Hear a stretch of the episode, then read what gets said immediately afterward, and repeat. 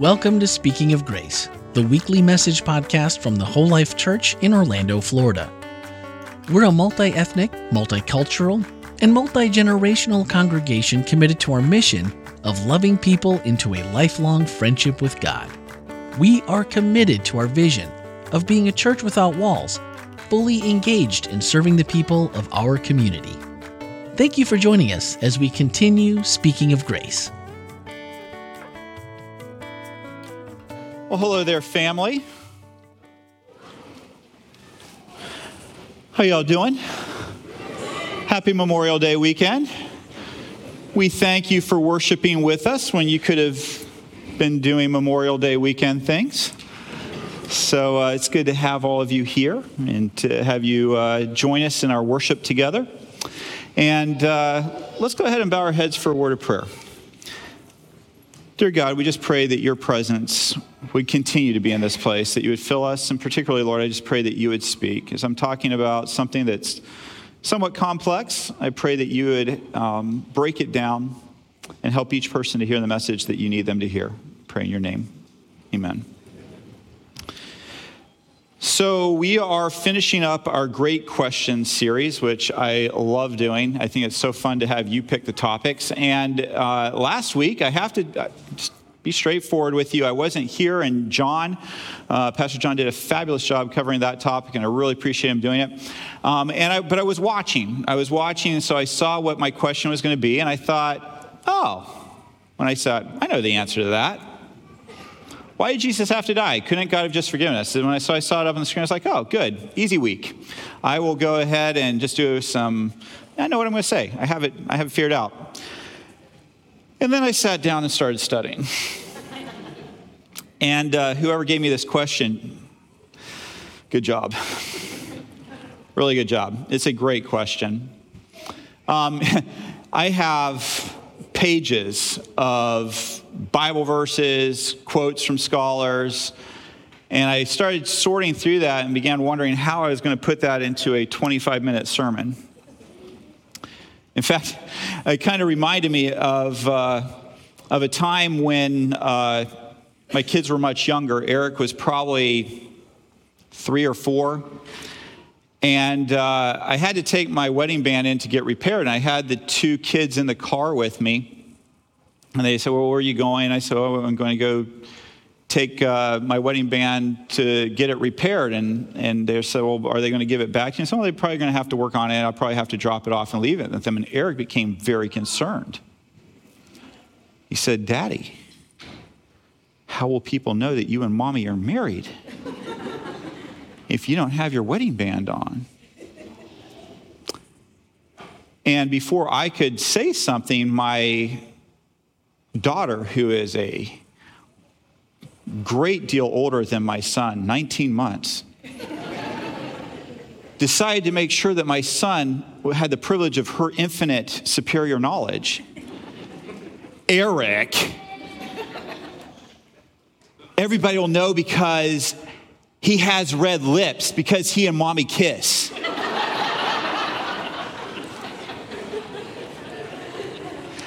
By the way, I have both of my children's permission to share that story with you. And so, as I look at this question, after a week of, literally a week of agonizing over how to make this sermon happen, making changes up until the last minute, literally. I want to come to you and say that this is going to be my red lips answer. Um, Ellen White, who is uh, the co founder of the Seventh day Adventist Church and also um, an inspired author and writer, looked at this question, so to speak. And she called this the science of redemption. And what I found fascinating about what she said is that the science of redemption, according to Ellen, will be studied throughout all eternity. You know how science works, right? Science works that you, that you put out a thesis, a proposal, and then you try to validate it. And if you find a better theory, you have to go with that one. So, what I want to say to you is it seems a little arrogant for Ken Wetmore, five year old Ken Wetmore, to get up on this stage and say, I've got this figured out. If Ellen is correct, and this is the science of redemption that will be studied throughout all eternity. Another fairly prolific writer named Paul, who wrote a large portion of the New Testament, in 1 Timothy 3:16 calls this question a great mystery. So I really want to be clear that as I share with you today, what I'm sharing with you is my red lips answer. It's a theory. If you have a better theory, I'm happy that you may be 19 months ahead of me. And I hope that you too will have the humility to keep studying. Because just because I have an answer that feels right to me, like I said, when I heard this question, I was like, oh, I know what, I, I know what I'm going to say. But as I studied it further, I was like, oh, wow, there's some gaps in my theory. There's some things. And if this is the science that we're going to study throughout all eternity, let's enjoy it. When Paul calls it a mystery, mysteries aren't meant to just be put over on the shelf and left alone. In my opinion, mysteries are meant to be explored, studied, tried to solve. And so that's what we're going to do today. And like I said, here's my red lips answer to why did Jesus have to die? And couldn't God have just forgiven us? So let's start off with that first question. And by the way, I told you I have notes and notes, text and Bible texts. I really debated do I, do I do kind of a proof text sermon where I prove my theory textually? And I decided not to because I like paying attention to how Jesus does things. And I noticed that Jesus, when he got hard questions, would tell stories. So today, I'm going to tell you a bunch of stories. I'm going to share some Bible verses with you, but I'm going to really focus on the stories. And what I'd love those stories to do is be a springboard for you as you analyze this question for yourself and kind of take a look at what it could mean for you and what you believe. So, why did Jesus have to die? First story. When I was um, in my other career, as a reporter and news anchor um, on the island of Guam. By the way, thank you. I had a number of you send me text messages this week telling me that you're praying for the people of Guam, my friends that live on Guam, where, where we lived for six years, um, because of the typhoon, Typhoon Mawar, that came through. And it was kind of interesting watching the news reports, and they said it's, it's, going to be the biggest typhoon in 20 years since Typhoon Pongsona hit the island. I recovered that one, and I remember it quite well. Um, and so I, am, I appreciate your prayers. I am happy that the news reports say that uh, there have been no fatalities. Most of the island right now is without power and water, so do please pray for them. If it's anything like Typhoon uh, Pongsona that I got to cover, we were without power for, I believe, seven or eight weeks. It was a long time, and then we were without water for almost a week. So definitely keep um, the uh, folks on Guam in your prayers. I appreciate that. But when I was there as a reporter, and an anchor, uh, we were a smaller station, so during the day, I would go out and get news stories. I covered politics and I covered the military. And then I would come back, write like crazy, and hopefully be ready for the six o'clock newscast. And if I had time, I got to read through all the other reporter stories that were going to be on the newscast ahead of time. And if I didn't, I got to go read them cold. Um, and that could be entertaining um, at times. But this particular time, it was, it was a real struggle because I, I started reading a story that I hadn't seen ahead of time. And it was a story that made me so angry I could barely read it. Um, and the story was that a young man was out driving drunk. And this man had a history of um, reckless driving. And he was out driving drunk, and he ran into another vehicle and killed the woman who was driving it and her unborn child. And that hit home for me as I was reading it because at that point, Rachelle was expecting Kyla.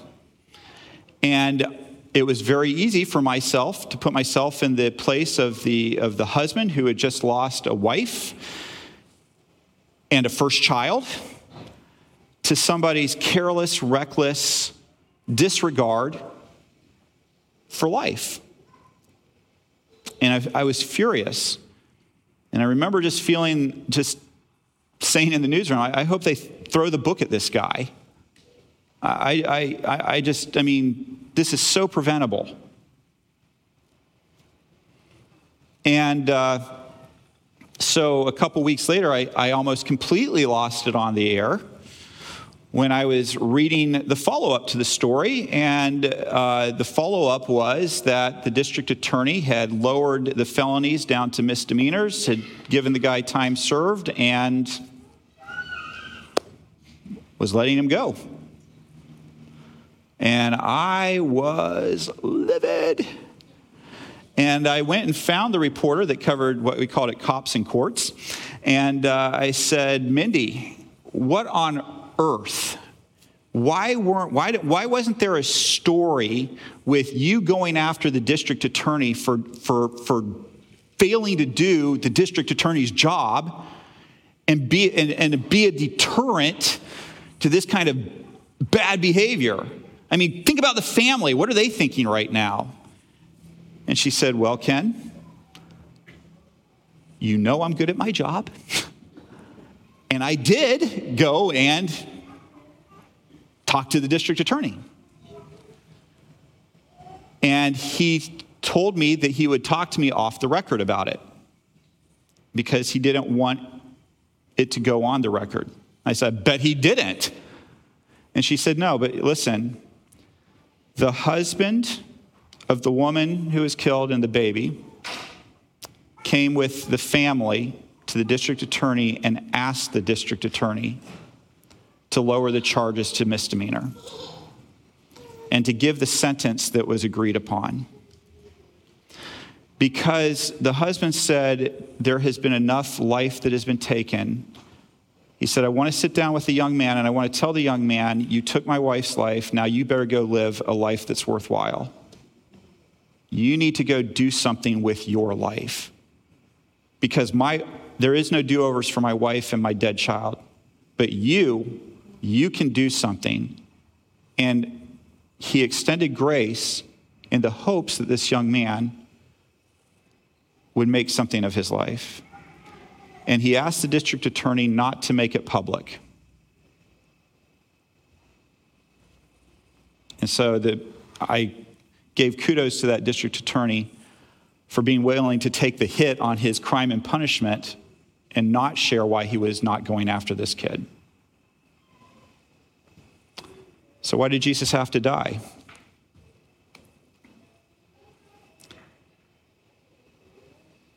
There are two words that, whether you're Catholic or Seventh day Adventist, most Protestants, in fact, in my research, it seemed like at least 80 to 90% of Christianity will agree on two words that have to do with why did Jesus have to die? And they are the words substitutionary atonement.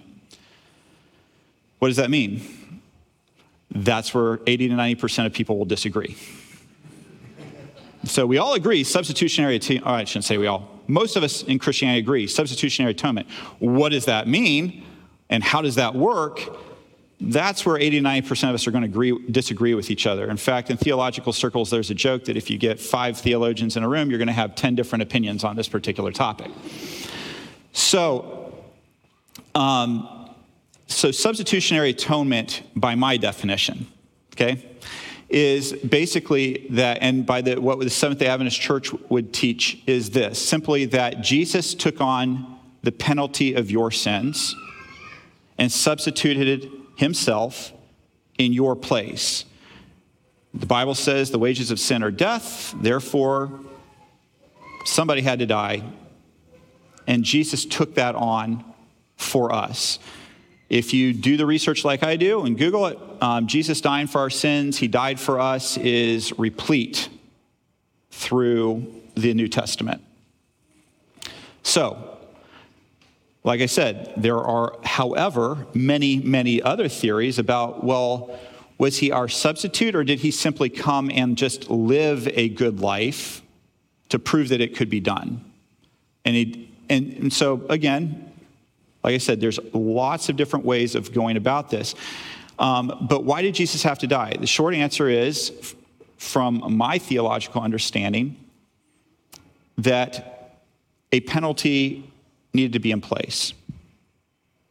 Why? Because when there aren't penalties for being selfish and doing wrong, chaos ensues. If the district attorney on Guam had said, you know what, we're no longer going to prosecute drunk driving ever, there'd be repercussions for that. Um, one of the one of my uh, experiences uh, is I uh, was going a little too fast, and by a little I mean a lot. And a police officer pulled me over and gave me the opportunity to attend traffic school instead of getting a ticket. And one of the things that always stuck out to me about traffic school, the one thing that I remember from it was that they presented to us, they said, You're probably pretty angry you got a ticket. And I was like, Yeah, I don't like getting it. And they said, You probably wish that we give out less tickets, right? Yep. And so let, let, let, us show you a graph. And what they did is they said, Here's a graph of how many tickets the police department gives out every year, traffic citations. And here's a graph of how many traffic related fatalities they are every year. And it was incredible to watch because one year the police department had decided decided on purpose to give less tickets. They said, we're going to put our energies elsewhere. And what you saw was the traffic fatalities soar. Because there was a direct correlation between enforcement and bad behavior, speeding, um, or whatever else. And so that has always stuck with me. And so when we talk about why did Jesus have to die, well, maybe because there needs to be an example of what happens when selfishness prevails. It, it goes to something that's very hard for me to, to feel good about in the Old Testament when we see lambs being slaughtered wholesale, and, and, and you're like, why? That's awful.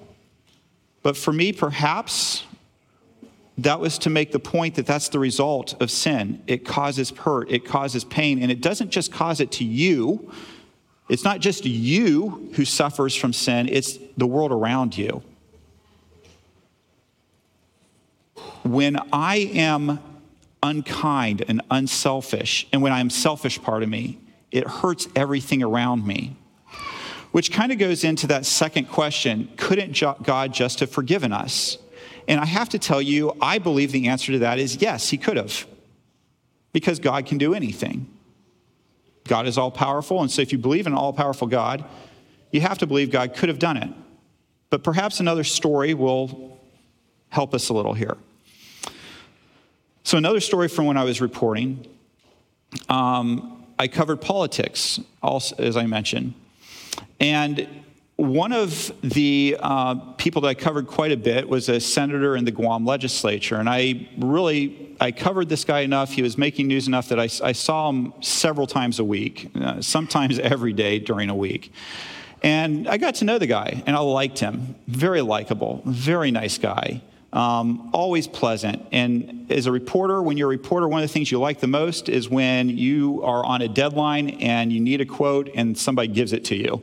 And this guy was always available for a quote. And not just when it was self-serving for him, it was he was available when I when he, I needed a favor. And so I really liked the guy a lot. And when Kyla was born, he showed up at the hospital, brought flowers, kissed the baby like a good politician was supposed to do. And, uh, but I liked him, liked him a lot. Well, shortly after Kyla was born, I had a whistleblower send me some information. And they sent information that this particular senator was taking funds out of his operating budget for his office, which is taxpayer funded, and taking those funds and using them for his campaign for reelection. Now, I had a choice. I could go ahead and listen to what that person had to say, or I could go ahead and say, you know what, that's my friend. He'd never do a thing like that. But I investigated. And the deeper I dug, the more obvious it was that he was guilty as charged.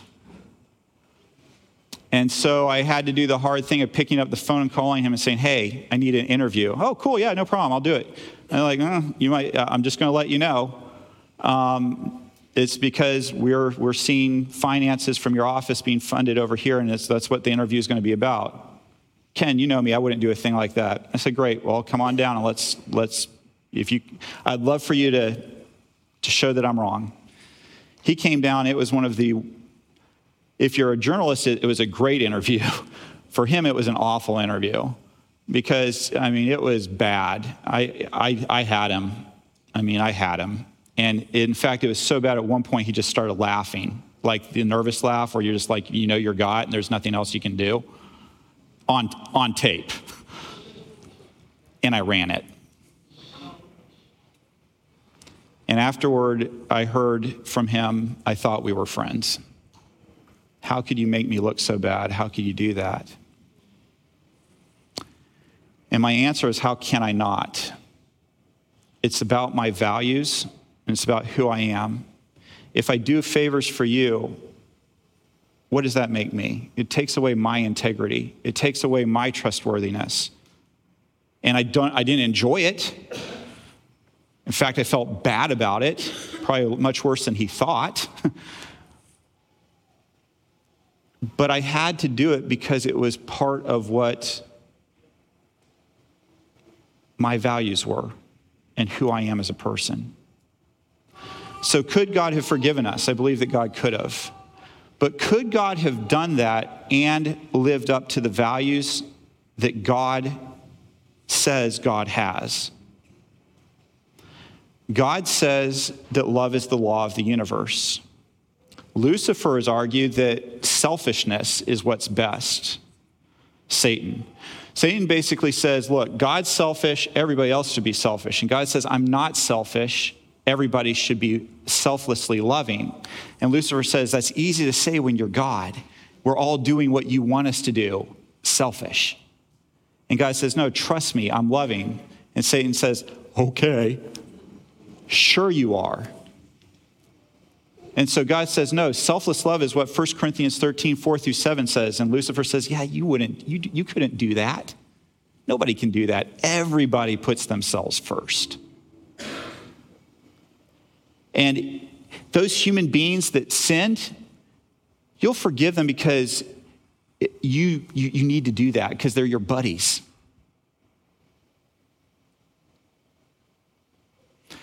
And so the God of the universe said, Fine, I will prove that I'm love.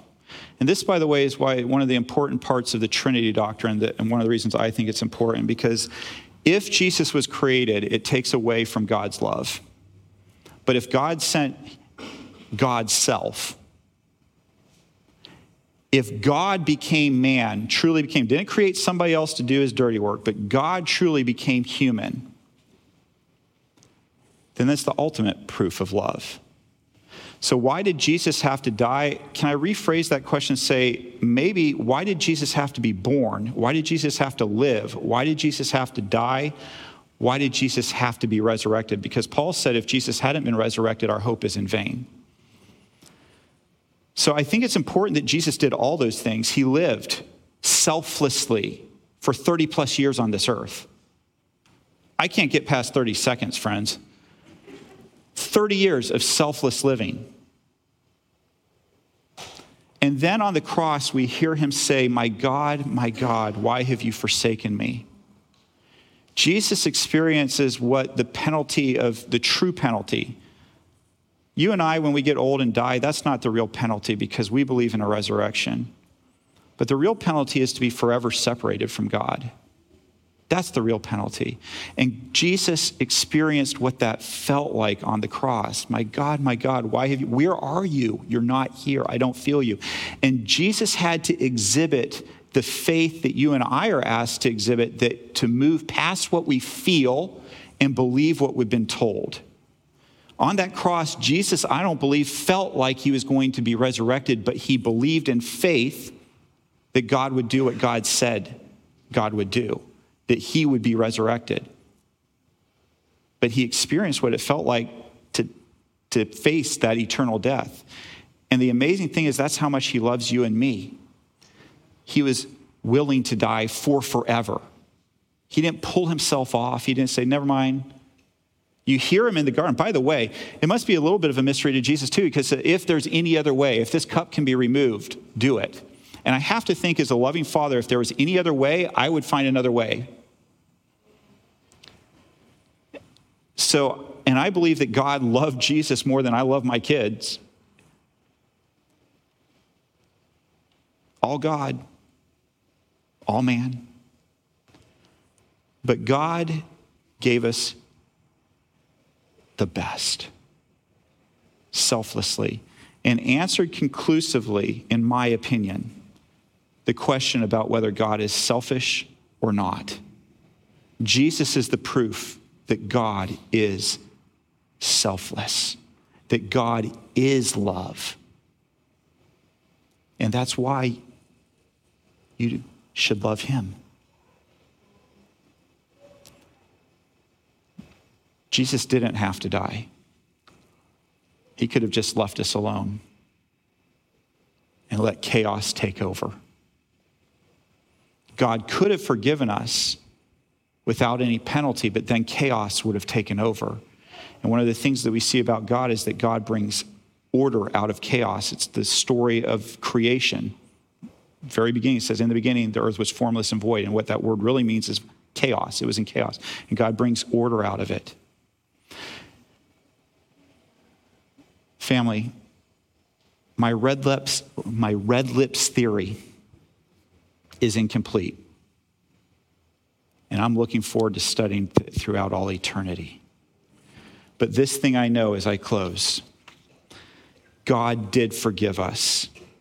And that's why Jesus, God, became one of us and took on the consequences of our sins. God wants us and all creation to follow God out of love, not fear. Jesus' life, death, and resurrection are the ultimate proof that God is love as God claims to be. Love is the law of the universe. Jesus' willingness to lay down his life to experience separation from God, hell, the feeling that he might never live again on the cross is the ultimate proof of God's unselfish love, and that is why God is worthy of our love. Thank you so much, Roger. Roger Ryan is uh, back from Nashville, and we are so happy to have him. Welcome home, Roger. Thank you for sharing with us. We are actually out of time, so we have no time for questions, but I will do a little tiny teaser that we can maybe address during the podcast this week. Okay. So here's one If God made the rules, why did he make the penalty for sin to be death? It could have been anything. Why was it death? We can talk about that. Yeah, have to listen to the podcast for that. Yes. All right. Well, so this is the end of this series. No more great questions for the rest of the year, but you can get your questions ready for next year because we're going to do this again. Except next year, we're going to do 12 weeks of great questions. What, are you not okay with that? You know, Melanie, you're in charge. So we're, uh, we're just, uh, Actually, next week we are starting a brand new series that I am very excited about because one of my really good friends is going to be the guest speaker kicking it off.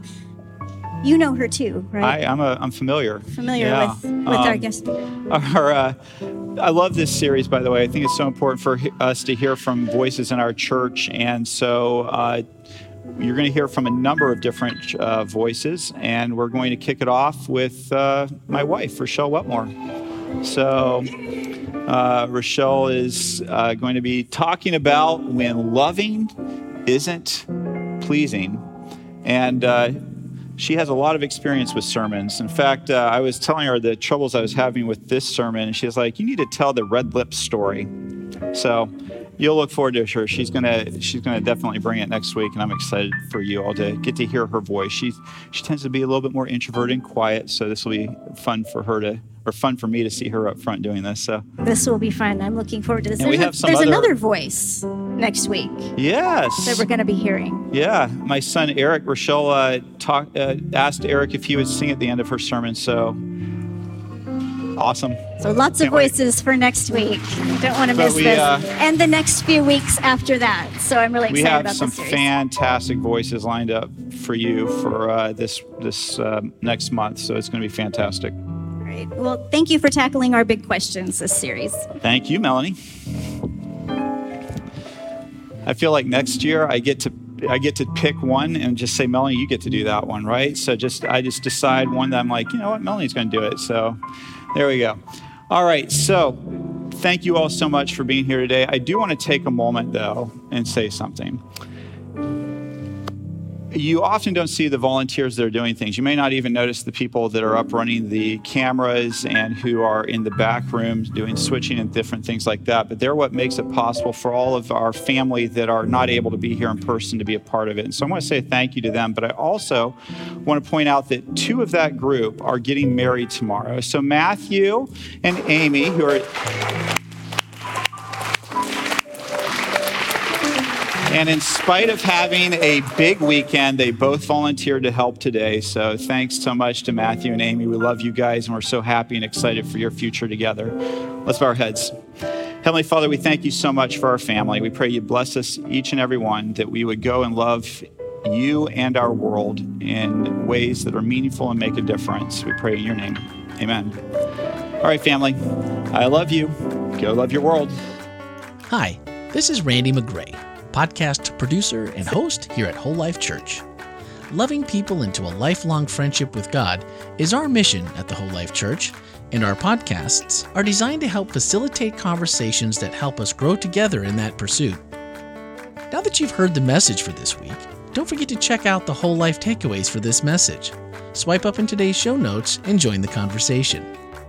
Speaking of conversations, each Wednesday morning we take a closer look at the week's message. That's right, the one you just listened to. We discuss practical ways to apply spiritual lessons and ask honest questions about the issues we face as Christians, all focused through the lens of grace. Your voice is a welcomed addition to that conversation. We encourage your thoughts and your questions by sending a voicemail or text to 407 965 1607 or send an email to podcast at wholelife.church.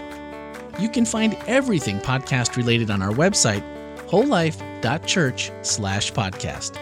And plan on spending every Tuesday evening and Wednesday morning with us as we bring you the WholeLife Church inspiration you love straight into your headphones.